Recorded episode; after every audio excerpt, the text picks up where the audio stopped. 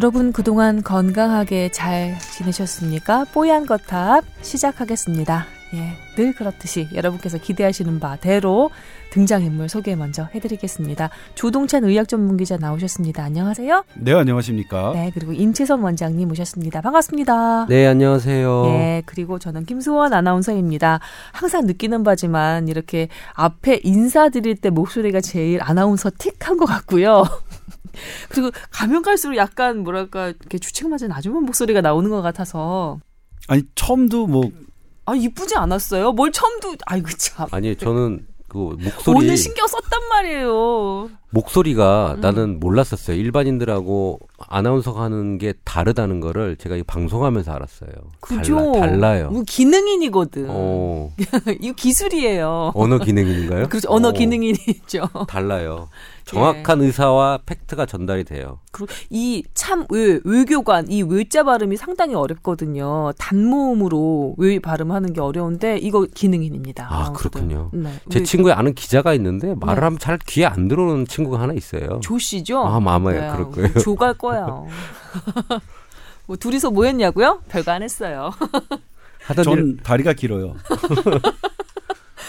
아니 근데 이렇게 앉아 계신데 이렇게 앉은 키가 이렇게 훅 올라가 계신데 다리도 참서 기시면 있어요. 190이신가 보죠. 서 있는 거예요. 아, 진짜 아, 두 사람하고 방송 못 하겠어요. 아니 이게 방송 전에 우리 네. 실피디하고 우리 최 작가가 음. 제 얘기를 하는 거예요. 어, 길다 무슨 길다. 얘기? 저 밖에 있어서 못 들었어요. 길어도 너무 긴 거 아니냐. 음. 제가 그래서 그랬죠. 당신들 내 다리 얘기 그만해. 뭐였어요, 작가님? 뭐 환청도 듣고 그래요. 아니요? 긴 얘기 했었잖아. 그래서 예전에 얘기를 너무 길게 한다고 본인 얘기만 말을 길게 음. 한다고. 아니 뭐 그래서 끊을 수가 없다고. 그런 얘기까지 나왔어요. 강추해. 그러니까 바나나는 길어 길면 조동찬 다리 뭐 이런 거. 이거 웃어줘야 되는 건지 말아야 되는 건지 자꾸 웃어주면 버릇되거든요. 우리 우리니까 웃어주는 거예요. 딴 데 가서는 잘, 잘 본인이 알아서 잘 이렇게 커팅을 하셔야 돼요. 네. 저도 그 누울 자리를 보고 다리를 뻗어요. 아무데나 다리 뻗는 건 아니라고요. 네. 이제 이 뽀얀 거탑을 들어주시는 분들은 비교적 이제 우리를 이제 뽀얀 가족이니까 좀 누울 그러니까요. 자리다. 그러니까 네. 좋아하는 마음에서 그러니까 일부러 들어주시는 거잖아. 이건 이제 저희가 공중파로 네. 그러니까 수동적으로 들을 수 있는 방송이 아니라 찾아와서 적극적으로 들어주는- 찾아와서 네. 들어주는 분이라서 음. 제가 좀 누울 자리라고 생각하고 개인적인 의견, 개인적인 컴플렉스, 음. 그긴 다리 그런 것들을 마음 놓고 말씀드리는 거죠. 전 다리 긴게 컴플렉스예요. 싫어요. 컴플렉스 그래요? 자를 아, 수 없고. 앉으세요. 왜 계속 서 계세요? 앉은 킨줄 알았는데 서 계셨다고 그러는데 좀. 앉으세요. 네. 음, 자꾸 네. 눕는 얘기를 하네요. 음, 그러네요. 잡, 놀고 자빠졌네라는 말을 하고 싶어요, 솔직히. 근데 옛날에 우리 할머니가 그러셨는데 이쁘다 이쁘다 하면 애 버린다고. 근데 우리 할머니의 얘기가 지금 딱 떠오르는데 이건 왜죠? 대체? 그러니까 아무 전혀 상관이 없는 거예요. 그 전혀 예. 상관이 없이 자꾸 떠올라. 이- 지금 이쁘다 지금 이쁘다 우리가 하다가 애 나누는 버린다고. 얘기와 나뭐 놀고 자빠졌네, 이쁘다 이쁘다 하면 애 버린다 이런 얘기는 전혀 상관없는 네. 예, 전혀 그러네요. 상관없는 겁니다. 제 컴플렉스를 얘기하는데 왜 그런 얘기가 나옵니까? 예, 생각난 김에 각자 컴플렉스 하나씩 한번 해볼까요? 임채선 원장님은 컴플렉스 있으세요? 좀 잘, 버릇, 좀 버릇, 나쁜 버릇이 있는 것 같아요. 어떤 거요? 그러니까 아침에 세수하고 거울 보면서 네. 잘생겨 보일 때가 있어요. 어, 아, 이거. 진짜 이상한 버릇이고 어, 정말 이해할 수 없고 도저히 어, 괜찮네. 너 오늘 괜찮네라는 거를 한번 다짐하고 나오거든요. 네. 근데 그렇게 한 날과 안 한 날이 네. 일을 하거나 시작할 때 그 흥이 조금 톤이 달라져요. 신명이 네, 신명이 그 생겨요. 그래서? 예. 오늘 괜찮네. 어, 이 정도 각도도 괜찮고 음. 표정도 괜찮아. 네. 어, 눈빛도 괜찮네. 네. 어, 좋아. 가자 오늘. 뭐 이런 느낌으로 나오거든요. 저는 오늘 방송 들어가기 전에 어떤 일이 있었냐면 이건 컴플렉스까지는 아닌데 또 본방 봤어요 오늘. 뭐, 뭘 보고 12시 오셨어요? 뉴스 아. 그러셨어요? 예. 잘 하셨고요. 네. 그, 요즘에 김기수 씨가 있잖아요. 개그맨 김기수 씨가 뷰티 그 컨설턴트처럼 유튜브 방송으로 아주 바짝 떴어요. 저희 SBS 모바일 그 제작팀과 함께 이번에 새로운 프로그램을 런칭을 했거든요. 그 담당 PD가 와서 아, 소원 선배가 그렇게 본인이 직접 메이크업을 해가면서 뉴스를 진행하는 것으로 유명한데 김기수 씨와 함께 배틀을 테스트를 해보는 게 어떻냐 이러면서 섭외를 하러 왔더라고요. 그래서 제가 아 이거 참 알려지는 게 내가 원하지 않았는데 정말 제 컴플렉스예요. 이게 아, 그 야, 이게 저도 보면 뭐하네요. 너무 싫은 게 요즘 제일 듣기 싫은 말이 너 공유 닮았다 이런 거거든요. 김경. 김공유 씨. 아, 그, 아, 그래서 일단은 말투도 상당히 이제 공유 씨와 다르게 하려고 노력하는데, 네. 말투조차도 너무 공유 씨와 비슷하다라는 게 제 요즘에 가장 큰 컴플렉스예요. 원래 지금 다 이런 분위기 아니에요? 아, 아니거든. 예, 얼른 넘어가야 되겠네요. 우리 작가님이랑 실피디랑 아주 얼굴이 사색이 됐습니다. 이 사람들 언제 정신 차리고 방송 들어가나 하고 있죠. 이거 이거 도대체 편집을 어떻게 해야 되나 뭐 이렇게 얘기를 하고 있는 것 같습니다. 아무리 뭐 음료수를 사다가 잡수게 해도 뭐, 편집할 때 실필 알지? 내 거는 잘라서, 잘라서는 안 된다? 넘어가겠습니다. 자, 약속 드린 대로 이전 차에 약속 드린 대로 오늘은 여러분의 건강 상담 열심히 한번 달려보도록 하겠습니다. 자, 전반부는 여러분의 건강 관련한 여러 가지 걱정거리들 함께 나눠보면서 최신 상식, 최신 의료 상식 전달해 드리고 있고요. 그리고 후반부는 어, 최근 건강 의료 보건 관련해서 이슈가 되고 있는 여러 가지 사안들 중에 하나를 선택해서 심도 깊게 얘기해 보는 그런 순서로 꾸며드리고 있습니다. 이렇게 얘기하니까 아나운서 같죠? 자, 다 음으로 빨리 넘어가겠습니다. 자, 이분은 아나운서 아니셨어요? 자, 이분은요. 아, 제가 아나운서 같지 않나요? 이게 말을 할 때? 음, 제가 몇, 몇 가지 좀 이렇게 고쳐드릴 만한 그 네. 지점들이 있거든요. 네, 그거는 한번 하나만 대표적으로 말씀해 주시면 안 될까요? 발음이 세요. 자, 넘어갑시다. 아, 네. 그 이, 이 영어를 너무 열심히 했어. 미쿡에서 오셨어요? 네. 어, 뭔가 좀 보직에 조금 욕심을 내는 건가요? 음. 음, 김성준 선배 밀어내시겠다는 그런 뜻인 보관이 거 있으신 겁니까? 제가 엊그저께 김성준 선배랑 만나서 네. 얘기를 했어요. 그러니까 그 김성준 선배가 저를 딱 하더라고. 저 저한테 chắc 보자마자 하신 말씀이 조동찬 이제는 내가 네가 함부로 덤빌 만한 위치에 있지 않아. 그 함부로 어 나와 그 본인 김성준 선배 본인과 경쟁하는 그런 그런 말을 하고 다니거나 그렇게 하지 말았으면 좋겠어 말씀하시더라고요. 뭐. 근데 저는 그랬죠. 전 꿈이 그렇게 낮 작지 않습니다. 아, 아, 예. 자, 이럴 때 빨리 커팅하고 넘어가야 되는 겁니다. 여러분 도와주세요. 예, 뽀얀 가족 여러분 도와주시기 바라고요. 자, 저에게 힘을 몰아주시기 바랍니다. 자, 이분은 한승훈 님입니다. 익명 처리 안 해도 될 것 같아서 제가 일부러 좀 말씀을 드렸고요. 이분은 머니볼 들어왔다가 뽀얀 거탑이 더 좋은 것 같아 열심히 듣고 있는 애청자입니다. nice. 하셨어요. nice. 그럼요, 예. 그럼요. nice. 아, 저는 애국하는 마음으로 어, 지지난해 11월에 17년 만에 늦둥이 둘째를 출산했습니다. 오, 예. 나이는 40대 중반이 벌써 훌쩍 넘었네요. 하지만 건강에는 큰 문제가 없습니다. 그런데 얼마 전부터 몸에 한 단추 크기만한 두드러기가 종종 나곤 합니다. 약을 먹으면 없어졌다가 한 서너흘 지나면 또 발생합니다. 첫애가 벌써 고3이고 둘째도 아직 어려서 손이 많이 갈 때라 항상 피곤하고 스트레스가 가시질 않는데 아무래도 스트레스와 피곤함이 이 면역 저하를 만들었고 이 면역 저하가 원인인 듯한데 뭐 뾰족한 수가 없을까요? 저는 개인적으로 홍삼과 유산균을 복용하려고 합니다. 혹시 한방 치료도 받아볼까 하는데 어떨까요? 라고 하셨습니다. 한, 한승우님. 그 의과대학 공부를 할 때 피부과 공부를 하면요. 음. 미치는 게 하나가 뭐냐면 진단명이 너무 다양하고 많아요. 사진상으로 보면 빨갛게 부풀어 오른 건데 네. 이거는 무슨 병, 이거는 무슨 병 이렇게 해가지고 사진과 진단명이 몇 천 개를 봤어요. 그래서 피부과 이 얘기 왜, 왜 말씀드리냐면 네네. 피부과의 진단명은 그렇게 방대한 거죠. 음. 종류가 너무 많고 그거를 딱 보고 이게 무슨 병이다라고 판단하는 게 의사의 실력인 거예요. 어, 참 많아요. 네. 참 구분하기 어려워요. 사진만으로도 좀 안 될 것 같은데 임상이 많아야겠네요. 그렇죠. 근데 이 피 검사나 이런 여러 가지 결과들을 보고 이제 확인을 하는 거겠지만 네. 그렇게 병명이 많다 보니까 정확한 진단을 내리기가 쉽지가 않다. 음. 가첫 번째. 그래서 저는 피부과를 공부를 잘 못했어요. 어, 잘 못했어요. 네, 네. 그만큼 어렵고 그걸 음. 진단하기는 어려워요. 근데 제가 이제 진료를 보면서 느낀 건 뭐냐면 네. 나이가 40대가 넘어가면서 네. 어떤 음식물에 옛날에는 먹었는데 알레르기 반응이 없었는데 알레르기 반응이 생기시는 분들이 상당히 많다는 겁니다. 나이가 요인이 되나요? 어, 나이가 요인이 되는 건지 모르. 옛날에는 먹어서 괜찮았지만 어. 이 시점이 되면 옛날에 낙지를 못 먹었거나 낙지를 네. 먹어도 괜찮은데 낙지 먹고 이제 뭐가 올라오기 시작하는 겁니다. 어, 나이 드는 게 서럽다니까 이래서. 예. 그래서 단백질, 문어, 낙지, 뭐 해산물 이런 음, 것들의 음. 단백질이죠. 네. 우리가 먹어 예전엔 먹었었을 때도 반응이 없었지만 그런 것들에 대해서 감작이 되고 어 그거에 대해서 다시 그런 걸 먹었을 때 이제 알레르기 반응이 나오기 시작하는 거거든요. 감작이라는 게 무슨 말인가요?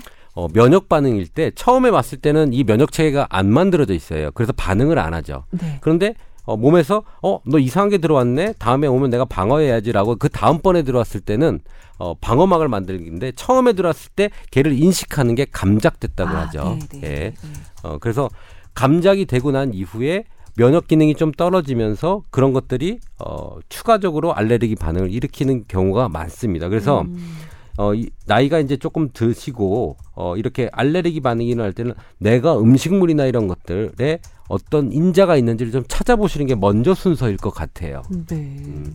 여기 적혀 있는 홍삼이나 유산균 같은 건 어떤가요? 어, 뭐, 홍삼이나 유산균은 그렇게 유해하지 않기 때문에 드셔보도 상관은 없겠습니다. 네. 이런 걸 먹어보고 안 될 때 한방 치료를 받아보시는 게 좀 좋을 것 같고요. 네, 우선은 뭐 면역력을 증강시키기 위해서 어 홍삼, 유산균 괜찮다고 말씀하셨고 그다음에 제일 먼저는 어떤 것에 면역 반응이 일어나고 있는지를 알아보는 게 우선이다라고 말씀하셨네요. 어, 예, 옛날에는 초, 초급 목피라 그러는 먹을 게 없어서 나무 껍질 해다가 뭐 죽 써 먹고 그랬잖아요. 그렇죠.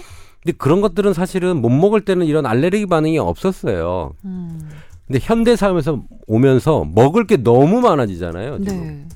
그러니까 히- 내가 첫 평소에 접해보지 못했던 단백질, 물질 이런 것들을 많이 흡수하기 때문에 알레르기 병은 더 증가할 겁니다. 음. 우리가 먹지 않던 저 칠레산 뭐를 먹기 시작하죠. 아, 저쪽에 무슨 물고기 먹죠. 저쪽에 네, 네. 있는 고기 먹죠. 뭐 저쪽 뉴질랜드에 있는 뭐 소고기 먹죠. 네. 새로운 단백질들의 노출이 많이 되는 시대가 돼버렸기 때문에 네. 알레르기 반응이 더 일어나는 건 당연합니다. 그래서 아토피 피부염이 알레르기 반응은 음. 더 많아질 겁니다. 원장님 병원에도 알레르기 질환자들 많이 오나요? 네. 근데 좀 저희는 심한 환자들 음. 막 이렇게 알레르기 심해가지고 부풀어 오르고 막 그 두피나 얼굴에 막 그 가피 같은 게 뚝뚝 떨어져가지고 아. 비듬처럼 온몸에 이렇게 온 분들. 이 정도 단축구멍만한 두드러기가 나는 거는 아주 애교네요. 네, 그러면. 그래서 병원 치료나 이런 걸 해보고 음. 안될 때 오십시오. 하지만 두드러기 간지럽고 일상생활에 좀 뭐랄까 지장을 주기는 하잖아요. 음. 이분 같은 경우는 그러면 어, 그 원장님이 추천하시는 거는 근데 나는 뭘 먹고 두드러기 나는지 알 수가 없더라고요. 저도 두드러기 종종 나는데 네. 내가 뭘 먹었지? 뭐 때문에 났지? 기억도 안 나고 그래서 찾아 그 이- 인자를 찾아낸다는 것 자체가 당초에 뭐 가능하지 않더라고요. 예. 원래 음식 할 때 요즘에는 많은 음식들과 반찬과 음식이 많아서 그래요. 더군다나 이제 외식을 한 경우 사서 네. 먹은 경우는 그 집안에 가서 알 수가 알 수가 없으니까요. 어. 그래서 외식을 자제하거나 조금 네. 밖에서 음식물을 줄이면 이게 좀 줄 수도 있어요. 아 그래요. 그래서 집에서 해주는 좋은 음식을 좀 먹어야 되지 않겠나. 음. 제가 그래서 보통 이런 분들은 외식을 좀 끊어보십시오. 아, 어, 그다음에, 어. 어, 그 다음에 집에서 있는 음식 중에 특별한 게 있는지 보시고 그런 음. 것들 중에 인자가 있으면 한번 한 달만 노력을 좀 해보십시오. 네. 어, 그리고 뭐 홍삼 이런 거 먹어보시고 음. 그래도 안 되면 오시고 중간에 이렇게 어, 가려움증이 생길 때는 네. 병원 약을 먹어서 좀 잠재워 보시고 음. 관찰해 보십시오라고 합니다. 네. 두드러기 나서 간지러우실 때 어, 스트레스 받으실 때 늦둥이 둘째 재롱을 보시면서 좀 참아보시는 건 어떨까라는 생각이 듭니다. 아유 아주 그냥 너무 유복한 아, 다복한 집안인 것 같습니다. 살짝 부럽기도 하고요. 예, 어, 아직 둘째 키워서 이렇게 보내시려면 건강하셔야 되는데 그죠? 예. 소리 너무 많이 아, 난다는 예. 얘기가 있는데 예, 지금 이게. 타다 타다 타다 타자 소리가 많이 났잖아요. 옆에서 조동찬 죄송합니다. 기자가 우리 소리 방송 진행하고 있는 동안 취재 정보를 열심히 올리시느라고. 네, 그렇습니다. 네. 일타 2피 하시더라고. 예. 혹시 두드러기 관련해서 첨가하실 말씀 있으십니까? 뭐 근데 참 이게 좀 전 저도 그런데 저도 나이가 들어서 두드러기가 음. 잘 나요 예전보다 많이 나와요. 음. 근데 이 두드러기는 사실은 후천적으로 얻어지는 그런 게 아니라 저의 선천적인 성향 때문에 그런 거거든요. 그러니까 물론 애당초 그 환경 물질에 감작되었는 이전에 음. 감작되었느냐 감작되어지지 않았느냐는 상당히 중요한 문제긴 한데 네. 뭐 그러니까 이전에 그런데 제가 예전 뭐 어렸을 때는 번데기에 두드러기가 없다가 음. 갑자기 성인이 돼서 번데기에 두드러기가 생기고 이런 거는 사실 맞지 않는데 근데 저도 조금 그래서 맞지 않는 데가 아니라 지금 방금 임채선 원장님께서 그러셨어요. 낙지 내내 먹어도 괜찮았는데 40대 중반 이후에 낙지를 먹었는데 갑자기 두드러기 났다는 분들이 많다. 네 저도 어. 그렇 그렇더라고요. 음, 그렇다니까요. 예, 저도 그렇거든요. 음, 통계적으로 뭐 제가 그, 그 임상적으로 느낀 거예요. 그래서 음. 어 동차이 같은 경우에는 음식을 거의 폭식 수준으로 다 먹거든요. 막 쓸어서 음. 먹거든요. 뭘 먹었는지 모를 거예요, 본인이. 그렇죠. 네. 알기 힘들죠. 그렇게 네. 먹으면. 왜냐면 저희 집은 음식 남기는 걸 금기시했어요. 음, 어머니 어. 없이 사르셔. 아 그게 아니라 이제 죄송합니다. 아니 왜냐면 없이 살았다면 많은 음식을 먹을 수 없었겠죠. 그러니까 풍족하니까 많은 음식이 있지만 음식은 되게 어 정성 그걸 뭐 농부의 정성 뭐 뭐 이게 좀 이렇게 요리하는 분의 정성 뭐 이런 음, 수습해 보려고 하는데 잘 안 되죠? 그럴 때도 있는 거예요. 예. 아니 나 수습이 된다고 생각했는데 안 된다고 하시니까 예. 그렇군요. 조금 소식을 하면 이런 게 많이 좀 없어집니다. 저는 개인적으로 그렇게 생각이 좀 드니까 네. 적당히 좀 먹어봅시다. 예. 예, 알겠습니다. 다음 사연으로 넘어가겠습니다. 아, 이분은 이제 봄이 되고 곧 여름이 다가오는데 그래서 다이어트를 해볼까 합니다. 요즘 다이어트 보조제와 한약을 동시에 먹으면서 다이어트 하는 사람들이 많다고 하는데요. 저도 그래 보려고 합니다. 보조제를 먹으면 효과가 더 뛰어난지 아니면 운동과 식이요법만으로도 괜찮은지 궁금합니다. 또 다이어트 보조제를 만약에 먹는다면 전문 의와 상담 없이 시중에서 팔고 있는 약국에서 구매해서 먹는 것만으로도 충분한지 궁금합니다. 하셨어요. 아 다이어트 얘기를 하면 하루 종일해도 끝이 없겠죠. 아, 나도 진짜 지금 요즘 이거 정말 초미의 관심사인데요. 어, 다이어트 환자가 제일 많이 한의원이나 이렇게 병원에 찾아오는 거는 지금부터입니다. 그렇죠. 미리 준비해야 미리 준비를 되니까. 하죠. 어, 미리 준비를 하기 시작을 하죠. 그래서 네. 다이어트 환자들이 꼭 조금씩 보이긴 하는데, 음. 음, 당연히 다이어트에 효과 좋은 거는 약이죠. 한약 다이어트 약 많이 드시던데요. 저 안 그 그 저희 회사에서도 많이 뵀어요. 네, 많이 먹고 있고, 음. 사실은 한약 다이어트의 핵심 한약제는 마황입니다. 네, 알고 있습니다. 음. 마화. 참 중독적이에요. 이거 먹으면 뭐 살이 쭉쭉쭉 빠지고요. 식욕이 쭉쭉쭉 떨어지고요. 약간 그 네. 저 마약 성분이 있는 거 아닙니까? 마약 성분이죠. 왜냐하면 그걸 먹으면 잠도 안 오고 음. 기운도 나고 막 또릿또릿해지고 음. 어. 그렇게 되면서 살도 빠지고 식욕이 떨어집니다. 음. 음. 그래서 사실은 우리나라에 그 이 성분이 들어가 있는 성분은 판매가 금지가 돼 있어요. 마황 성분? 아, 마황은 마황 안에 있는 그 염산 에페드린인가 하는 성분일 거예요. 네. 이 성분으로 된 병원 약은 판매가 금지가 됐어요. 향정이잖아요. 네. 음. 그런데 마황에는 이 성분이 있어요.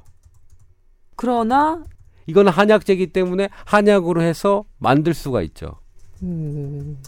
근데 아, 그 사상체에서 태음인이 가장 필요한 약제이기도 합니다. 이게 땀도 배출을 많이 시키고요. 네. 그래서 이 마왕으로 만든 다이어트 약을 제가 만들어 써보면 음. 살이 쭉쭉 빠져요. 음. 어. 그런데 단점은 뭐냐면 네. 이게 어, 적응이 되면 나중에 마황량이 점점점 올라가게 되는 거죠. 내성 생깁니까? 네. 아. 그게 이게 약간 향정기가 있잖아요. 이게 마황이라는 게 네. 그래서 나중에는 좀 적응이 되면 이게 용량이 올라가는데 이 용량이 많아지면 문제가 생기기 때문에 이 음. 한약 다이어트의 마황의 문제점은 사실 있어요. 음. 그래서 제가 환자들한테 권유하는 방법은 처음에 그렇게 살을 빼고 음. 운동으로 대치를 하면서 이 약을 줄여서 딱 일정 기간만 하고 끝내야 돼요. 음. 그런데 환자들이 살은 운동하기 싫고 빼고 싶고 하니까 약으로만 빼려고 할 때 문제가 생기게 되는 거죠. 네. 너무 기간을 오래 먹으면 안 되는 약이군요. 그렇죠. 그 다음에 먹을 때 효과가 없다 그래요. 그러면 올려줘요. 올려줘. 그러면 이, 어, 우리 그 식약청에서 권고한 양이 있어요. 음. 이 양을 초과하게 되는 거죠. 그러면 어디에 무리가 생기는데요? 몸의 장기 중에? 우선은 그 혈관계 문제가 생기는데 그뭐 퍼센트는 정확히 모르지만 한 1% 정도 뇌출혈이 나올 수가 있어요. 용량이 올라가면. 제가 이 질문을 왜 드리냐면요. 네. 제 주변에 봄맞이 해서 음. 입이 태음인에 가까운 분이라고 저는 알고 네. 있는데 이 마황 성분이 들어간 한이 다이어트 약을 오랜 기간 복용을 하시고 다이어트에 성공을 하셨어요. 음. 자랑하는 그 회식 자리에서 자랑을 하시고 난 다음에 그날 들어가셔서 심근경색이 오신 거예요. 음.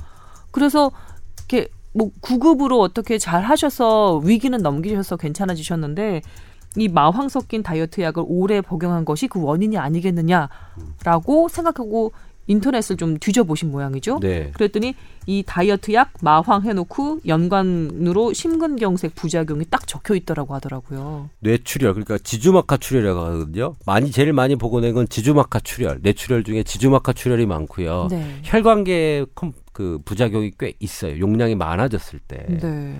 그래서 권고안을 충분히 좀 따라야 되고 외국에서도 이 염산 에페드린이 뇌출혈 관련돼서 인자가 있다고 발표를 했고요. 네. 그래서 뇌출혈 무섭습니다. 네. 뇌졸중인 거잖아요. 그렇죠. 근데 지주막하 출혈은 약간 좀 틀려요. 그래요? 어, 약간 아. 틀려요. 이게 염, 죄송합니다. 그 한마디 첨언하자면 그 염산 에페드린이 어 혈관을 이 수축시켜요. 음. 그래서 어 그런 어떤 그러니까 정상적으로 건강한 혈관이면은 땡긴다, 당겨진 다 하더라도 그게 이제 무리가 안 되는데 네. 약한 부위가 있을 경우에 뭔가를 딱 당기면 그 부분이 찢어지겠죠. 그래서 출혈. 그래서 그러니까 그거 자체가 뇌 출혈을 막 야기한다라고 보기 한다기보다는 네. 어떤 뇌 출혈의 혈관 위험성이 갖고 있는 그런 뇌 동맥류를 갖고 있는 사람에게는 그게 점 그게 더해지면 영향을 예, 그렇죠. 나쁜 영향을 줄 수 있다. 네. 그래서 젊은 사람한테는 솔직히 말씀드리면 이 권고안을 넘게 해도 문제가 없어요. 음. 그리고 막 10kg씩 뺄 수도 있어요. 음. 단기간에. 네. 근데 나이가 드신 분이 오거든요. 저 살 빼고 싶다고. 음.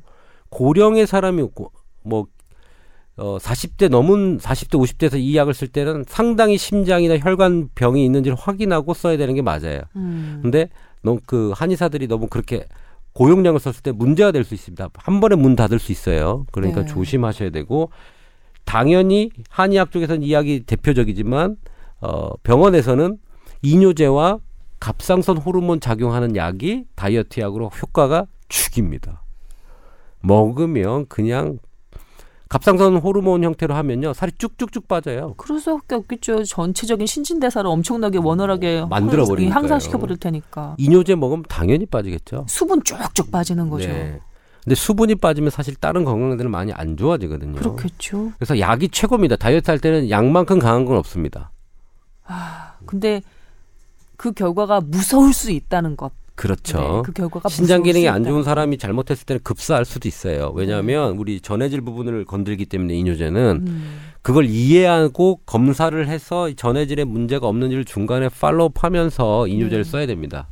그런 근데 다이어트 목적으로 이뇨제를 쓰는 것 자체가 좀 사실은 안 맞죠. 그럼요. 근데 그거를 음. 확인하면서 해 가야 되고요. 갑상선 호르몬 약도 너무 과다하게 쓰면 문제가 됩니다. 아, 근데 사실 살이 빠진다는 것 그 자체가 우리 몸한테는 아주 비상이라고 인지를 할 것 같거든요. 음. 근데 그런 위험한 약들, 사실 위험한 약들이잖아요. 잘못 쓰면 큰일 나는 약들인데 그런 위험한 약들을 감수하고 먹어야 되는지는 사실 잘 뭐 저는 저도 살이 찌면서 좀 통통해지면서 아, 유혹이 생- 아 저거 한번 먹어 좀 쫙 빼볼까? 틀림없이 여유 오잖아요. 사실. 근데 저는 그냥 아 뭐 잘생겼는데 아 괜찮은데 하고 넘어가거든요. 저는 그냥 아 괜찮아 뭐이 네. 정도면 뭐 사회적으로 뭐 이제 자리도 잡아가고 뭐 괜찮아 뭐 못생겨도 뭐 인기 많을까 이렇게 하고 넘어가는데 음. 그런 좀 자존감을 좀 높이면 사실 다이어트가 조금 주춤할 수도 있다는 생각도 좀 듭니다. 죄송합니다. 아, 근데 아, 참 지금 이게, 이게 답이 아니죠. 그렇죠. 어. 이게 답은 아니에요. 네. 예.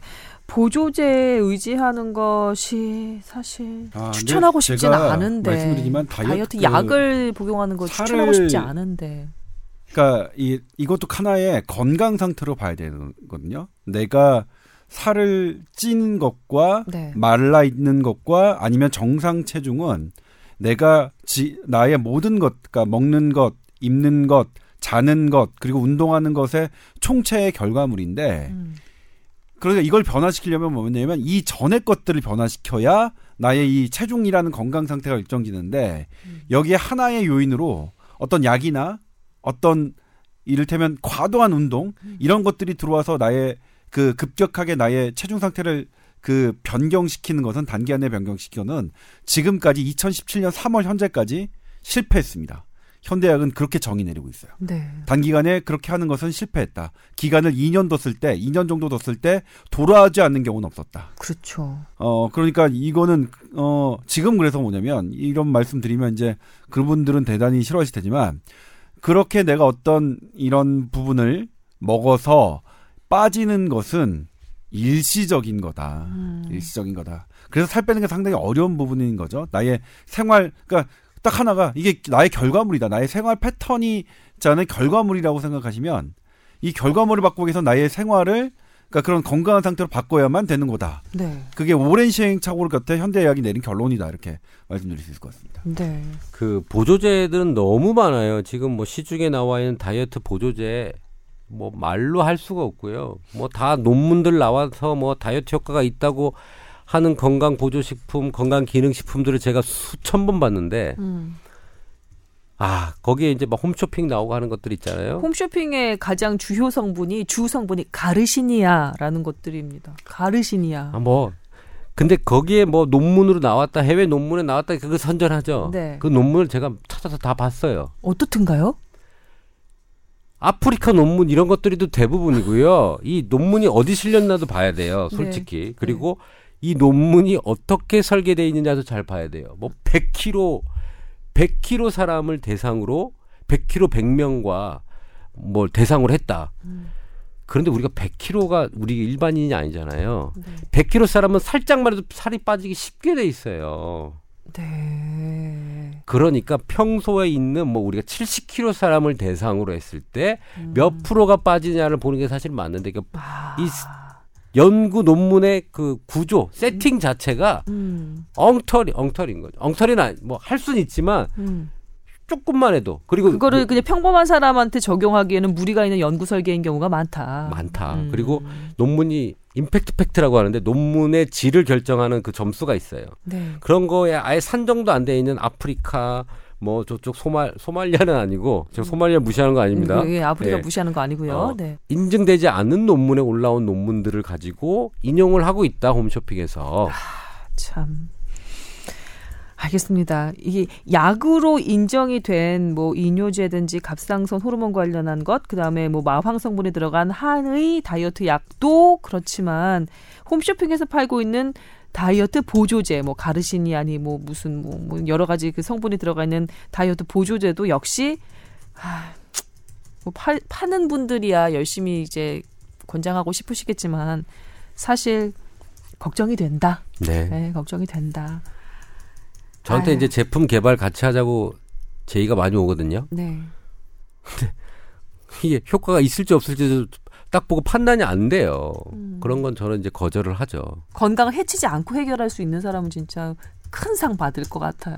근데 저는 이제 환자가 왔을 때 이렇게 다이어트 약 먹으러 왔을 때 본인 질병이 있잖아요. 음. 안 좋은 데가 있으면 차라리 그거 먹자 그래요. 근데 그걸 먹으면 살이 빠지고 배가 들어가는 경우가 상당히 있어요. 어, 그 다이어트 성분이 안 진짜요? 들어가도요. 네.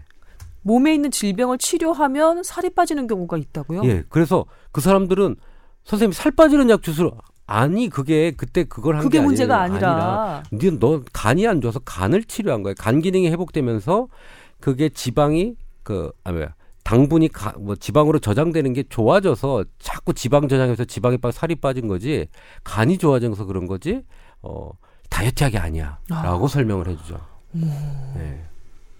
뭔가 insight를 주는 발언이었어요. 그죠? 다음 사연으로 넘어가겠습니다. 이분은 어, 새벽 하늘님입니다. 30대 중반의 분이시고요.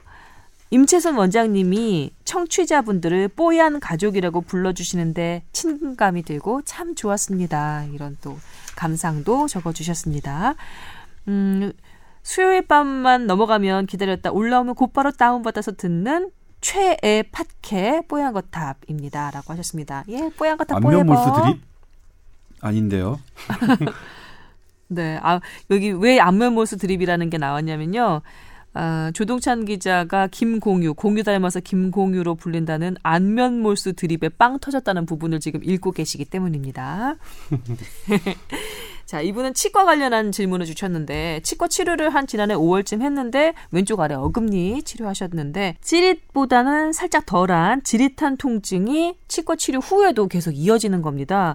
아, 그래서 병원에 다시 가봤는데 뭐 차가운 물을 흘려보시기도 하고 치과 치료용 송곳 같은 걸로 긁어보시더니 통증이 있는 게 아니면 크게 상관할 게 없다, 괜찮다 이러면서 돌려보냈던 겁니다. 하지만 이분의 통증은 가시지 않고 있고요. 아, 이런 경우가 종종 있죠. 그렇죠. 의사들이 음. 치료를 했는데 의외의 결과가 나오는 경우 있죠. 봐서 의학적으로 어 이거 문제가 없는데 이분은 이제 신경이 죽었거나 이렇게 문제가 있는지 치과 선생님이 체크를 해봤겠죠. 막 아, 네, 네. 물도 부어보고 어, 송곳처럼 긁어보고 신경작을 했는데 그거 가지고 통증이 안 생기니까 어 신경 문제는 아니네. 그러면 내가 시술한 거에 문제가 없네라고 음. 판단하시고 계신 거죠. 그래서 다른 시술을 하거나 하려면 돈을 더 내라라고 치과 선생님이 얘기를 하신 것 같아요. 아, 이런 경우가 좀 있어요. 음, 제 남편 같은 경우도 신경 치료를 했는데 그럼에도 불구하고 계속해서 통증은 남아 있었던 거죠. 음. 그래서 아니, 신경이 분명히 죽었는데 왜 아픈 거야? 혹시 남아 있었던 거 아니야? 라고 어, 걱정을 많이 했었거든요. 그 치료한 병원에서는 이 지금 사연 주신 분이 다니는 치과 병원과 똑같은 얘기를 하셨고요. 문제 없다. 네. 어, 시간이 지나가면 괜찮아질 것이다. 하지만 남편의 통증은 계속해서 점점점 심해졌어요. 결국은 대학병원 갔죠. 음. 그래서 이렇게 보니까 잇몸과 신경이 맞닿은 부분이 많이 부어 있었다고 하더라고요. 어. 음, 근데 그것까지는 치과병원에서 잡아내지 못했던 거죠. 음. 결국 대학병원에서 제대로 치료를 받고 통증이 없어졌어요. 그러니까 만약에 정말 참기만 했다면 음, 조금 더 안 좋은 결과가 있었을 수 있었겠죠. 음. 그래서 이런 경우에는 좀 다른 병원을 한번 가보는 것도 저도 예, 그걸 추천합니다. 예, 저도 그걸 추천합니다. 네, 저도 그걸 추천합니다. 통증이 있다면 뭔가 이상이 있는 거예요. 그렇지 않나요? 그렇죠. 어. 있죠. 어. 근데 저는 사실 이 사연은 이럴 수는 있는데 네. 어 이걸 가지고 애를 태우는 것보다는 다른 전문가의 한번 의견을 구해 보시면 그게 정답일 것 같아요. 네. 제가 치과 전문 쪽은 아니기 때문에 예. 더군다나 이분이 지난해 5월에 치과 치료를 받으셨고 거의 1년 가까이 이 통증이 이어지고 있는 거예요. 음. 그러니까 뭐 한 한 달 정도 약간 그러다가 괜찮아졌다 그러면은 문제가 없겠지만 통증이 계속해서 이렇게 이어지고 있다는 것은 분명 무언가 네. 이상이 있다는 그렇죠. 얘기니까요. 통증은 신호니까. 그렇죠. 신호니까요. 네. 예. 예, 다른 병원, 특히 대학병원 추천하겠습니다. 제 남편도 그렇게 해서 고쳤거든요. 네. 예. 근데 PS로 조 기자님의 법무연수원 화장실 앞 안물 버리는 곳 뭐 이건 뭡니까? 무슨 글 쓰세요 요즘에? 의국 시절 이야기 재미있게 읽었습니다. 취재 정보, 뭐 어디에 아, 뭐 취재 파일 쓰셨나요 아니 혹시? 아니 글글 올리고. 파일 하나 개인적으로 페이스북에 제 뭐 글을 아, 그러시구나. 소설인가요? 뭐 읽어보세요. 어. 공짜니까요. 네. 예, 그리고 뭐 읽으신 분 읽은 다음에 재밌거나 그러면 좋아요를 눌러주시고 네. 따봉 좀 눌러주시기 바랍니다. 네, 알겠습니다. 광고 유치하시나요? 예. 새벽 하늘님의 사연 아, 소개해드렸습니다. 다른 병원 꼭 가보세요. 참지 마시고요. 예, 제가 꼭 그렇게 추천드리겠습니다. 그리고 다음 사연은요, 저희 본격 주제와 이어지는 사연입니다. 그래서 저희 주제와 함께 소화해드리도록 하겠습니다.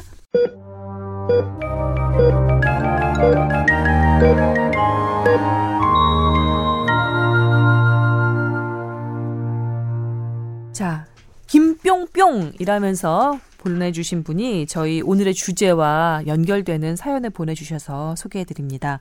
이분은 국회의원실에서 정책비서로 근무하고 계시는 분입니다. 아, 네, 우리 이제 뽀얀 거탑이 국회의원실에서 정책을 하시는 분들까지도 이제 그렇죠. 활용을 하시는 예. 아 여러 군데로 법안. 위반할 예. 때뭐 여러 가지 좀 알아보는 그런 예. 비서 업무. 맡고 계신 것 같은데요. 이, 이전에 저희 뽀얀거탑에서도 여러 차례 소개를 해드렸는데 함땡땡 한방병원 소아 탈모 사건 있잖아요. 네, 잠깐 그랬죠. 소개를 해드리면 그 소아 전문 한의원에서 약을 지어 먹고 어, 며칠이 지나지 않아서 몇 살이었죠 그 아이가? 두 살 정도밖에 안 됐었죠. 네, 네. 어린아이였죠. 어린아이가 온몸에 있는 모든 털럭이 네. 다 빠지는 완전 탈모가 네. 있어서 큰 그 사달이 벌어졌던 사건이 네. 있었습니다. 아, 관련해서 어떻게 그 이 사건이 진행되고 있는지도 궁금하다고 하셨고요. 이분이요. 식약처와 보건복지부 실무자와 관련한 사건, 아, 사건과 관련한 통화를 했는데 내용을 이렇게 소개해 주셨습니다. 한의사에 의해 조제된 한약에 대한 부작용은 뭐 보고의 의무가 없다고 하는데 보고의 의무가 없다고 하는데 맞습니까? 그랬더니 그렇지는 않다라는 답변이었고요. 의약품 범위는 최근의 판례에 따르면 한의사의 모든 조제 한약이 포함되며 약사법 68조 파랑 의약품 제조업자의 부작용 보고 의무에 한의사 역시 해당이 되고 또 양약과 한약에 대한 부작용 보고 의무는 동일하다. 하지만 현행법에 의무라고 되어 있긴 하지만 과태료는 100만 원 정도에 불과하고 부작용 보고가 현실적으로 잘 이루어지지 않고 있는 상황이다. 아, 라고 통화 내용을 적어 주셨습니다. 그리고 한의사가 조제한 한약에 대해서는 복약 지도의 의무가 없다고 얘기를 들었습니다. 네. 임채선 원장님의 생각은 어떠신지 궁금하다고 하셨고 또 한 가지 올해 6월부터 시행된다는 설명 의무법에 대한 소개도 예 조동찬 기자님, 임채선 원장님 의견이 어떤지 궁금합니다. 이렇게 적어주셨네요. 여러 가지를 한꺼번에 적어주셔서 제가 좀 써머리를 해봤습니다. 근데 이게 한의학 한약에 대한 부작용 보고가 현실적으로 거의 없다. 그건 맞는 말입니다. 음, 어 그러면 이런 생각을 할 수가 있죠. 어 병원 약은 부작용 보고, 보고를 해야 되고 네. 한약은 부작용이 별로 없는 것이냐 실제 의무는 동일하다가 돼 있네요. 네, 음, 한약, 그러니까. 양약 다. 의무는 동일한데 보고는 거의 잘 안 되겠다 안 되고 있다는 거죠. 네. 근데 이게 제가 판단한 그 분석을 해보면 우선 캐파 자체가 틀려요. 한약을 먹는 명수와 네. 병원약을 먹는 명수를 대충 해보면 거의 98% 이상이 병원약을 먹고 있다고 보셔야 되거든요. 아, 네. 그렇기 때문에 한약도 있지만 한약을 드셔본 적이 있어요, 1년에?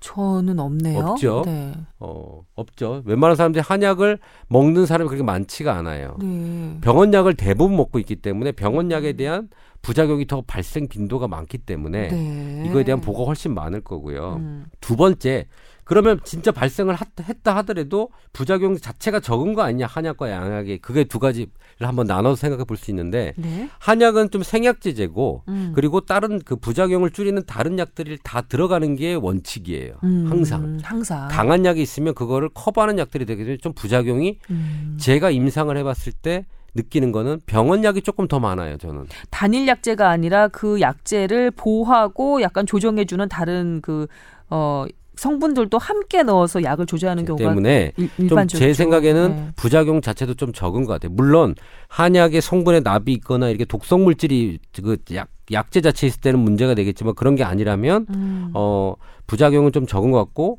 활용 빈도도 아주 적기 때문에 네. 이게 현실적으로 부작용 보고가 거의 없다고 좀 보시는 거 보면 될 것 같습니다. 음, 그런 이유가 예. 있다. 예. 근데 복약지도 의무가 없지만 보통 이건 한약은 보통 고가로 먹잖아요. 몇십만 원씩 내고 먹잖아요. 음. 그러니까 복약지도를 알아서 하죠. 그 우리한테 소- 어, 좋은 손님이고 또 이게 돈 매출을 올려주는 분이기 때문에 음. 복약 지도를 더 병원 약 먹을 때 저희는 더 안 해요, 사실은.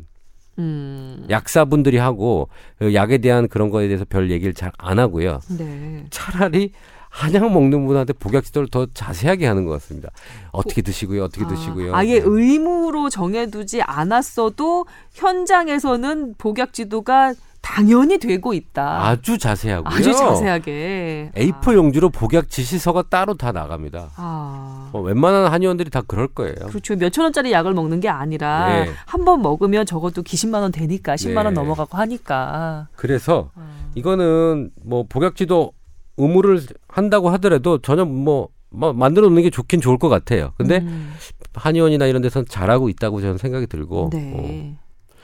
하여튼 뭐 그래서 그 부분 은 문제가 없다고 생각을 합니다. 음.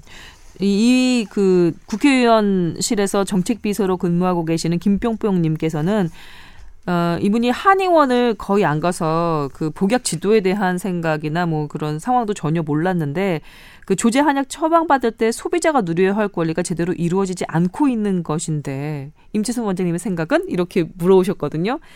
복약 그 소비자가 누려야 할 그 복약 지도받을 권리가 제대로 이루어지지 않고 있는 게 전혀 아니라는 점. 음, 예, 말씀드리고 싶습니다. 네, 근데 이제 이그 근데 의무로 정해놓는 것도 다른 별개의 얘기긴 사건에서 한데요. 소아 탈모 사건에서 드러났던 게 네. 그러니까 약을 먹으면 그 약이 원래 스- 목적했던 바가 아닌 다른 증상이 생길 수가 있단 말이에요. 이걸 그게 우리가 부작용이라고 하는데 그건 사실 그 약물 때문인지 아니면 다른 것 때문인지 알 수가 없습니다. 단기간 내에서는 그 사건이 발생했을 때는 네. 그래서 모든 경우에 보고하게끔 되어 있습니다. 원칙이. 그렇죠. 그건 나중에 식약처 이제 관련 전문가들이 바- 받아서 최종적으로 식약처가 판단한다는 거거든요. 근데 이 이번 경우는 이번 어땠나요? 경우에는 전혀 그런 그런 것들이 작동되지 않았었죠. 그럼 그 함땡땡 한방 병원에서는 부작용 보고를 하지 않았 하지 않았고 어. 지금 이 뭐냐면 식약처와 보건복지부 실무자를 통한 내용에서는 그런 것들이 이제 뭐냐면 법령에는 없지만 판례에 따라서 그런 것들이 그러니까 부작용을 신고하지 않았을 경우에 처벌한 판례가 있어서 그렇, 그렇다. 그러니까 실질적으로 법은 안 돼 있지만 음. 실질적으로 판례로 판단했을 때는 부작용 보고의 의무가 있는 것으로 봐야 한다는 의미거든요. 음. 근데 실제로는 법으로는 안 돼 있습니다. 법으로는 그게 빠져 있습니다. 아, 이 의무가. 예. 명시적으로 이렇게 예. 이- 네, 나와 있지는 나와 있지는. 않은데 실질적으로 판례로 봤을 판례, 때는 예. 아. 어, 그렇게 볼 수 있다라는 것인데요. 네. 근데 이제 여기서 또 그 드러나는 게 뭐냐면 한약은 뭐냐면 어 한약을 제조하고 만드는 거는 어 식약처가 관여를 하지 않습니다. 네. 왜냐면 이건 개별적으로 의사가 제약회사를 만들어서 이렇게 막 대량으로 판매하는 게 아니라 네. 한의사의 개별 그런 그 레시피, 개별 비법, 음. 비방에 근거해서 했기 때문에 그걸 일이 다 공개하고 이런 것도 그건 비방을 조금 어에 대한 대우가 아니고 이런 음. 부분 때문에 그렇게 하거든요. 그래서 이게 되게 애매한 거예요. 그러니까 만약 한약이라도 어떤 대량으로 만들어야 되는 이를테면 뭐, 뭐어잘 얘가 생각이 안 나. 공진당목을 만 대량으로 만드는 회사를 만들어 가지고 하겠다 그러면 반드시- 우황청심원 같은 예, 거. 예, 우황청심원 같은 경우 식약처 허가를 받아야 되는데 네. 우황청심원을 난 개별 한의사가 난 내가 마음대로 뭐 내 처방으로 해 가지고 하면 어, 하, 할 거야라고 하면 이게 특별히 허가를 받거나 그렇지는 않, 않게 되어 있거든요. 그게 자가 조제의 원칙인데요. 한의사는 네. 그렇게 자기 집에서 네. 자기 마음대로 약을 만들 수 있는 한약 가지고 만들 권리를 줬어요. 음, 어. 근데 이게 참 큰 권한을 준 거예요. 그러네요. 그러니까 엄청난 권한이죠. 저희 제가 저도 들여다봤- 들여다봤을 때는 아 이게 엄청난 권한이긴 한데 엄청난 권한을 갖고 있는 대신에 그러면 뭐냐면 그에 따른 책임의 의무도 있어야 되거든요. 음. 그러니까 내가 어 사실 이 부분에 대해서 한약을 가지고 마음대로 운영하고 내 마음대로 처방할 수가 있단 말이에요. 모아서. 네. 그럼 거기서 나는 부작용이나 어떤 것들은 더 감작해서 신고하고 해야 되죠. 그런데 이번 이번에 났, 났던 거는 물론 지금 법적 다툼이 지금 진행되고 있습니다. 네. 그리고 어떻게 될지는 잘 모르겠어요. 근데 음. 말씀드렸지만 여기에 주무 탈모에 대해서 주 그러니까 관장하고 있는 우리나라 학회에서는 한약의 가능성이 있다. 배제할 수 없다라고 판단을 내렸습니다 의학적으로. 음. 시기와 여러 가지를 봤을 때. 음. 그러니까 어 좀 그 결과는 두고 봐야 되지만 문제는 저희가 문제시 삼았던 건 뭐냐면 이 의원이 대처한 태도였죠. 아닐 음. 것이다. 아니다. 맘대로 해라. 그러니까 전혀 그런 방금의 일련적으로 법문에는 없지만 판례를 통해서 부작용 보고 의무가 있는데도 그런 절차를 전혀 밟지 않았었죠. 음. 그리고 환자가 요구했던 그런 의무 기록이나 이런 것들에 대한 협조도 대단히 미진했고요. 아. 그런 부분 때문에 저는 이거는 뭐냐면 오케이 우리 국민이 뭐 요구한 것 그러니까, 그러니까 주신 거죠 한의사들에게 한의사들은 그렇게 원래 그렇게 해왔으니까 뭐 몇백 년 동안 그렇게 해왔으니까 주는데 다만 그런 것들이 지금은 예전 조선 시대보다 한약 먹는 사람이 훨씬 늘, 늘었고 지금 이 체인 음, 이 이거는 여기 해당 한의원은 상당히 큰 체인을 갖고 많은 환자를 본단 말이에요. 음. 그러면 그에 대한 환자에 대한 안전책, 안전망은 당연히 갖춰야 될 일이라고 저는 봅니다. 조 기자가 이 함땡땡 문제가 발생됐을 때 저랑 같이 있었어요. 네. 그러면서 전화를 받으면서 이 함땡땡 문제 때문에 고민을 막 하고 있는 상황이었을 때 저한테 처음으로 자문을 구하는 거예요. 야, 너 이거 함땡땡에 대해서 어떻게 생각하니? 음. 이거를 어 정확히 파헤쳐서 이게 한약의 문제인지 아닌지 파헤치는 게 맞니? 넌 한의사니까 파헤치면 싫을 거 아니야라고 저한테 물어봤죠. 네. 근데 제 생각은 그랬어요. 이 함땡땡이 한의학계에 주는 도움이 어느 정도 되느냐를 보고 판단하는 게 맞을 것 같다. 네. 이게 한의학 발전에 도움이 되는 체계고 시스템이라면 이건 우리가 감싸줘야 돼서 이거를 그렇게 확대하지 않는 게 좋겠지만 음. 이 내부를 조금 판단하고 보는 봐봐서 걔네가 문제가 있고 해결해야 될 게 있다면 이거는 보도가 돼야 된다라는 조언을 했죠. 그랬더니 처음으로 인 끄덕거리는 거예요. 진짜 한 10년 만에 끄덕거리는 걸 네, 봤어요. 네, 네. 음, 그래서 네. 본인이 보고 아 이거는 해야 되겠다고 판단을 하신 것 같아요, 조 기자가. 음. 어, 제가 한 건 아니고 저희 김종원 기자가 있었죠. 그리고 음. 김종원 기자가 사전에 이제 저한테 계속 교육을 하고 음. 그래서 이건 보도 가치가 있다. 어쨌든 그러, 그런 다음에 다만 결론을 규정 짓지 말자. 그러니까 그거 이게 이 한약이 소아 탈모와 직접적인 연관 관계가 있다는 것을 밝혀내는 건 대단히 의학적인 어려워요. 문제고 어려운 어려워요. 문제라서 네. 다만 이런 것들이 발생했을 때 제대로 처리되지 않은 상황은 분명히 문제다. 거기에 우리가 포커스를 맞추자. 이렇게 네. 했었고 사실 관련 국회의원 박인숙 의원실에서 이 부분에 대해서 상당히 관심을 갖고 있어서 어, 법안을 어떻게 정비하겠다 하는 부분이 있었고요. 많은 토론회를 통해서도 이 저희 SBS 김종 기자가 했던 이 보도를 통해서 많은 그런 것들이 지금 뭐 일어나고 있는데 이때 그 최순실 사태가 터졌어요. 혹시 올스톱인가요? 아니 그렇지는 않습니다. 네. 뭐 이런 일들은 지금 차근차근 진행되고 있습니다. 저도 그 당시가 기억이 나는데요. SBS의 입장은 선명했습니다. 그냥 사안을 투명하게 보도하고 문제를 아, 확실하게 지적하되 결론은 열어두자라는 입장이었거든요. 근데 저희 뽀얀 거탑에서도 관련한 사안을 몇 차례에 걸쳐서 다뤘잖아요. 그때 제 한의사 친구들이 상당히 저한테 전화를 많이 했었고 그리고 그때 같이 에, 진행을 하던 어떤 예, 그렇죠. 어, 뭐, 그 한의사 선생님께서 여러 가지 또 힘든 일을 많이 당하셨죠. 한의사 협회 쪽에서도 그렇고, 동료 한의사 쪽도 그렇고, 여러 가지 좀, 그니까, 어, 중간자적인 입장에서 한의사가 발언하는 것조차 용납하지 못하는 그런 분위기가 있더라고요. 음. 근데 뭐 저는 뭐 문제가 되든 할 얘기는 해야 돼요. 이거는 부작용이 생긴다는 거에 대해서 인지가 돼, 돼 해야죠. 약인데. 음, 어, 그 가능성을 열어두고 네. 했어야 되는데 그쪽에서는 아니라고 얘기를 하고 법적으로 하겠다라는 태도를 했었던 것 같아요. 음. 근데 그 자세는 아니었던 것 같아요. 그러면 이제 그거는 신만이 할 수 있는 거죠. 확실하다. 어. 네. 저는 뭐 그때도 그렇고 지금도 그렇고 입장은 조 기자님과 일치합니다. 한의학계가 더 나아지기 위한 방향으로 선택을 하는 것이 한의학계를 위해서라도 낫다. 예, 저는 그렇게 생각을 하거든요. 아, 그 마지막 이제 3번에 대한 답을 이제 해야게 되겠죠? 올 6월부터 시행된다는 설명 의무법에 대한 소개를 부탁드립니다. 또 조 기자님과 임채성 원장님의 의견이 궁금합니다. 이 설명 의무법에 발생된 거는 사실은 성형외과 수술하는 과에서 발생이 된 거예요. 음, 그뭐 강남에 있는 유명 성형외과들의 유령 의사 수술권 대리 수술. 대리 수술 네. 인사만 하고 네. 마취하기 전에 어, 김 환자분 그래요. 마취 잘 하고요. 수술 끝나고 봅시다라고 나가죠. 나가버려. 그리고 누가 들어오나요? 음, 그 다음 의사가 들어와서 수술을 하죠. 그렇죠. 그런데 워낙 잘 나가는 선생님들은 그런 환자가 줄을 서 있기 때문에 인사만 하고 돌아다니는 거죠, 수술방에. 음. 약간 사기 아닌가요? 근데 사실은 이 법안이 만들어질 때 그 대학병원에 있던 그 교수님이 네. 원래 내가 수술하기로 했는데 학회를 가버린 거예요. 그리고 다른 교수한테 맡겨버리고 학회를 가는데 수술은 딴 선생님이 했는데 자기는 그걸 나중에 환자 보호자가 알고 나서 소송을 한 거죠. 그렇죠. 그래서 돈 다 물어내고 뭐 이랬던 것 같아요. 음. 이런 유령 의사 이런 그 직접 그 환자가 찾아온 사람들이 설명을 듣고 수술할 수 있는 그런 법안인 거죠.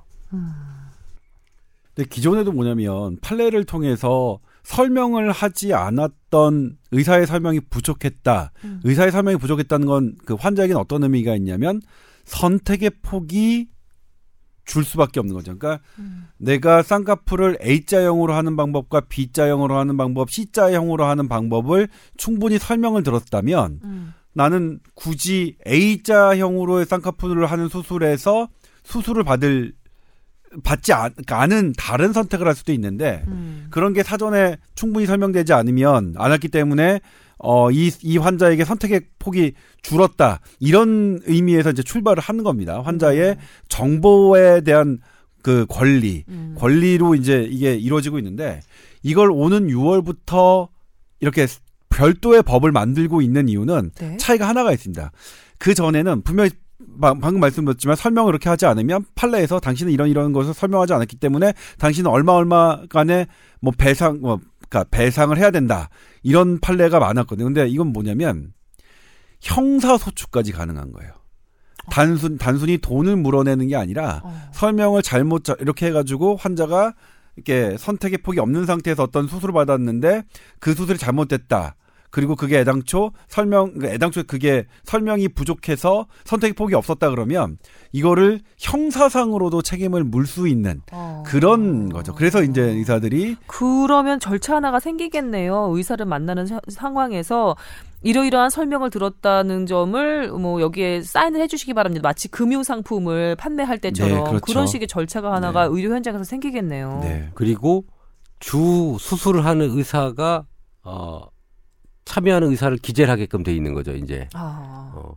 근데 제가 수술방에 이렇게 있으면요, 사실 음, 처음에 배 수술을 하잖아요. 그러면 배를 열어야 되잖아요. 네. 그럼 배를 열고 걸고 준비를 해서 오장육부가 이렇게 나오도록 수술 준비를 해 놓고 나서 주 의- 의사가 들어와요. 음, 그러니까 그런 기본적인 거. 그 신경외과 때 머리를 연다 그러죠. 머리를 열고 주 수술 의사가 들어와요. 저희 낭만 닥터 김사부에서도 보면 음. 이제 닫고 꼬매는 건 네가 해 그리고 나가시던데. 나가잖아요. 네, 다 나가죠. 네. 근데 저는 이 법의 기준에 그러면 주 의사는 어디까지 해야 주가 될 것이냐? 잠깐 와서 집도를 한번 한 거면 된 것이냐? 그런데 그것도 모호하네요. 제가 이 법을 딱 만들고 나서 맹점이 생긴 거죠. 아 그러네요. 한 번만 이렇게 점만 찍으면 되는 거냐 이게 어디까지가 그럼 위 수술에서 위를 잘라내는 데까지는 해야 되느냐? 간이면 간 절제 몇 번 정도를 해야 돼. 이 부분에 사실 명시가 애매해요. 뭐 만약에 참여한다면 언제부터 언제까지 있느냐도 네. 그렇고. 그렇죠. 근데 아까처럼 인사하고 가는 거는 완전 이 법에는 걸리게 되겠지만 네. 참가를 했던 그 시간과 이런 것들에 대해서는 어떻게 할 것이냐. 사실 미비한 법, 법이죠.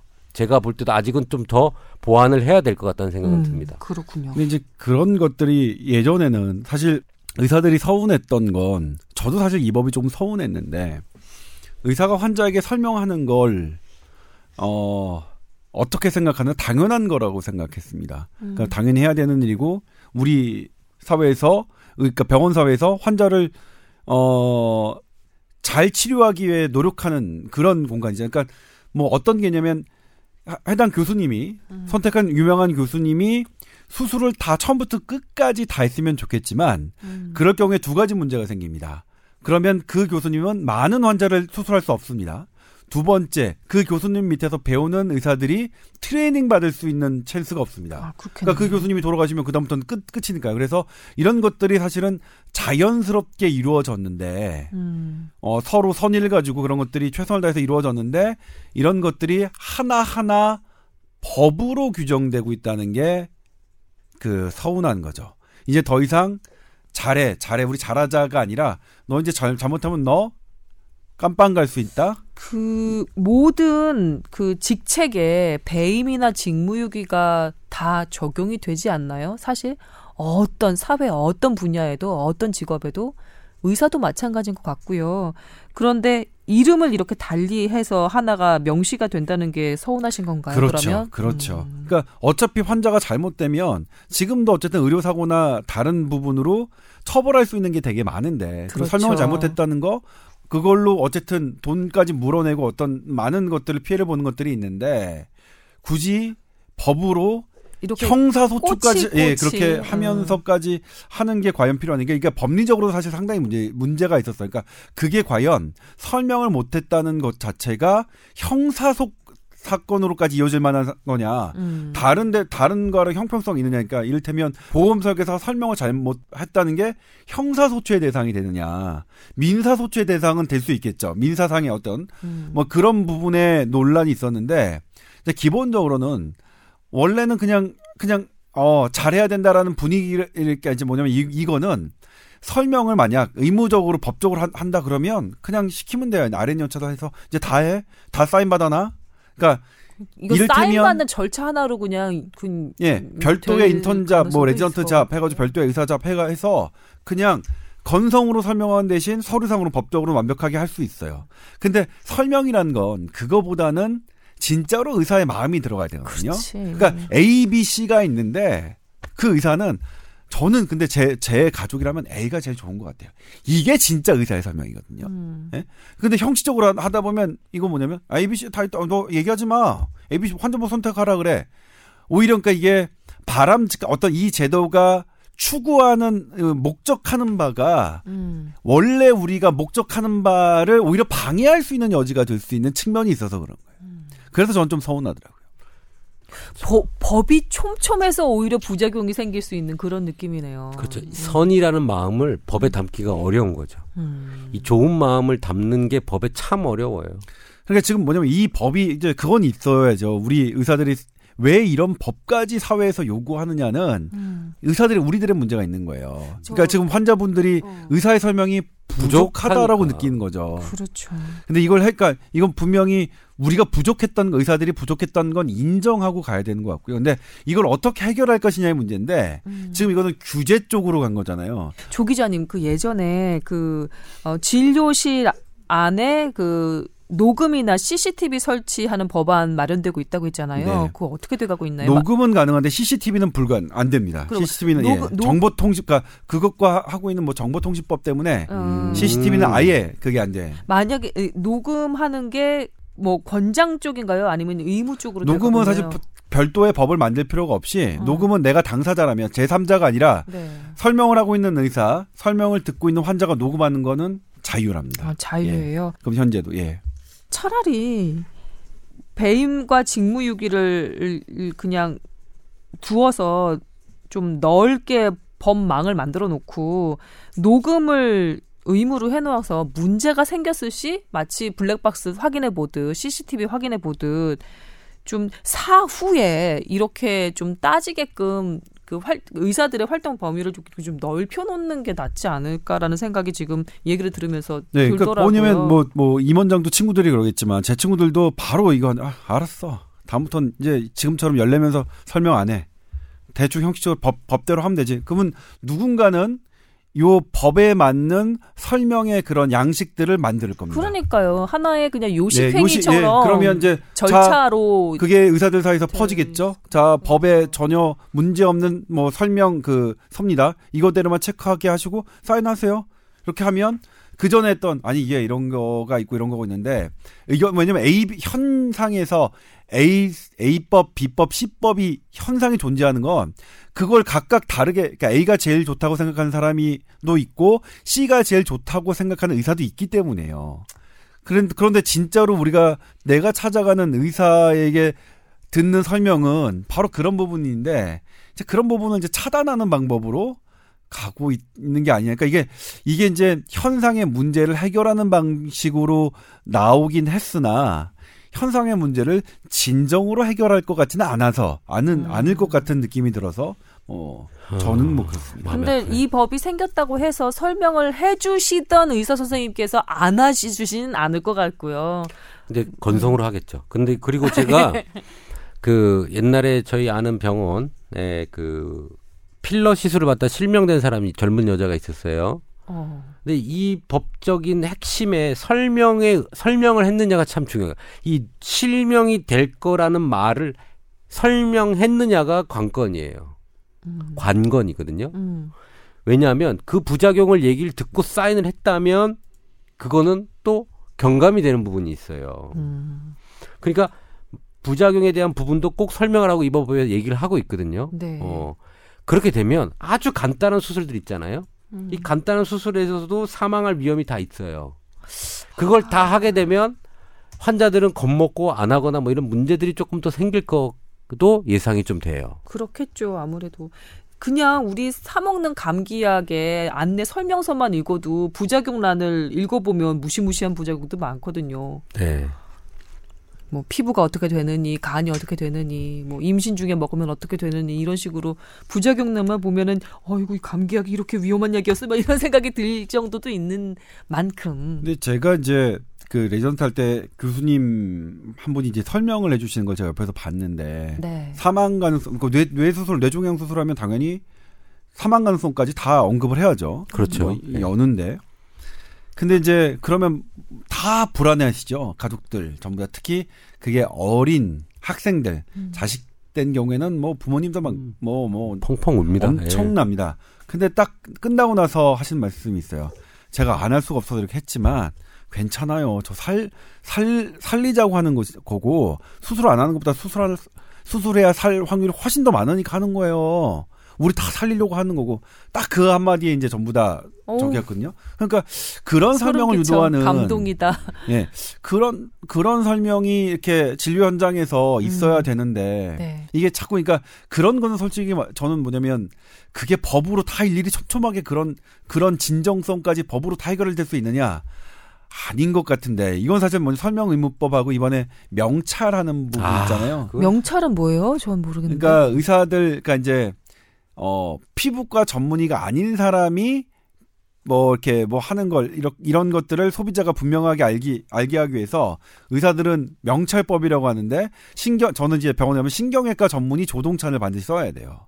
음. 그걸 의무화했습니다 법으로 명찰을 다는 걸. 참 쫀쫀하고 촘촘한 법이네요. 아, 그러니까 그 두 개에 대해서 왜 그런지는 알겠어요. 그러니까 방금 말씀드렸듯이 제가 의료 소비자 입장에서 한 말씀만 드릴게요. 여기 두 분이 전부 다 이제 의사 출신이시고 현직의 의료 그 현장에 계신 분들이기 때문에 이런 이제 약간의 아쉬운 마음, 서운한 마음을 많이 말씀해 주시고 계시는데 의료 소비자 입장에서는요. 어떻게 해서든지 가장 안심할 수 있는 방, 그 방향으로 가고 싶어요. 예. 명찰 하나 다는 게 그렇게 큰일이야? 이 법 하나 있는 게 그렇게 서운해? 라고 틀림없이 생각하는 분들이 더 많으실 것 같습니다. 그리고 지금까지 선의로 열심히 설명해 주셨던 많은 분들은 아, 이 법 진짜 쪼잔하고 촘촘하네. 이 진짜 신경질 나는데 안 해야지 하면서도 막상 의료 현장에서 아픈 환자분들을 보면 애끌어서라도 힘들지만 이러 이렇게 하고 이렇게 하고 부작용 이거 설명해야 된대요. 근데 조금 전에 조 기자님께서 말씀하신 그 선생님처럼 이거 다 살리자고 하는 거고요. 부작용 큰 신경 쓰실 거 없어요.까지 설명을 틀림없이 해주실 것이라고 믿습니다. 네 저도 뭐 예. 대부분의 선생님들 그렇게 하시겠죠. 근데 이 두 개는 그러니까 저도 뭐냐면 저조차도 아 이게 조금 이렇게 좀 서운했어요. 그러니까 음. 현장에서 일하는 얼굴에 나타나요. 얼마나 서운할까. 근데 이제 저한테 막 너 이거 이거 이게 해서 잘못된 거 보도해 줘라 해- 하는데 이게 제가 할 수가 없는 딱 이. 영역은 제가 할 수가 없는 영역인 거예요. 그렇지. 예. 그래서 뭐 여- 저희가 이 설명 의무법에 대해서 이런저런 말씀 드려봤습니다. 여러분께서도 여러 가지 생각이 있으시겠죠. 예. 만약에 부작용이 있으면 또 고쳐 나가도록 하죠. 뭐. 네. 예. 뭐, 뭐 저희가 만든 법도 아니고 저희가 뭐- 저희가 고칠 수 있는 거는 뭐 아니면 저희가 이제 끼케야 이제 이렇게 뭐 그렇죠. 저희의 개인적인 의견들을 얘기하는 것인데 그렇죠. 뭐 예. 한번 생각해 봤습니다. 저도 이제 다시 병원 현장에 있었던 것들을 돌이켜보는 계기가 됐고요. 네. 조 기자를 국회로 한번 나중에 한번 보내보죠. 아하, 지금도 예. 역할을 하고 있다고 저는 알고 있습니다. 그럼요. 네. 지금 뭐- 뭐 국회 역할은 지금 임채선 원장님이 더 하고 아, 계시잖아요. 저- 저번에 뭐 사진을 보내왔어요. 국회 국회 어디 뭐 사랑제? 아까 그때 뭐냐면 네. 그 탄핵 선고일이 있었던 날인데 네. 유승민 의원 그 안희정 지사 이재명 시장이 다 이제 안 된다 보고 되니까 그러면 국회 가서 정세균 국회의원장이 2시에 그 네, 기자회견 하는 발표를 것을 했죠. 라이브로 물어라 LTE로. 예. 음. 근데 딱 갔더니 이미 중계 카메라가 있어요. 그래서 음. 중계 카메라가 있는데 어때? 그러면 빠져라. 그래서 갔다가 또 빠졌어요. 근데 아주 네. 사랑제라고 이렇게 간판이 돼 있더라고요. 음. 그래서 어, 이름이 너무 예쁜 거야. 그러니까 근데 이제 그건 있더라고요. 이제 제가 이제 거기 가서 허탕친 기록들이잖아요. 그래서 음. 뭐저 저 회사에서는 아 조동찬 쟤한테 의학 전문기자한테 저런 일 시켜가지고 막 이렇게 서- 일을 시키시는 분들도 약간 미안함이 약간 느껴지는 걸 느꼈는데 저는 이제 나름 재밌었어요. 네. 재밌어서 그런 걸 이제 허탕친 기록들을 올렸는데 거기 이제 댓글은 와 기자가 저래서 좋군요. 저런 일까지 해보네요. 그래서 그러니까 뭐 허탕치는 일인데 뭐 나름 뭐 재밌는 뭐 그랬습니다. 자, 뽀얀 거탑 오늘 두 분 수고하셨고요. 그리고 더 알찬 내용으로 다음 주에 더 찾아보도록 하겠습니다. 감사합니다. 네, 고맙습니다. 네.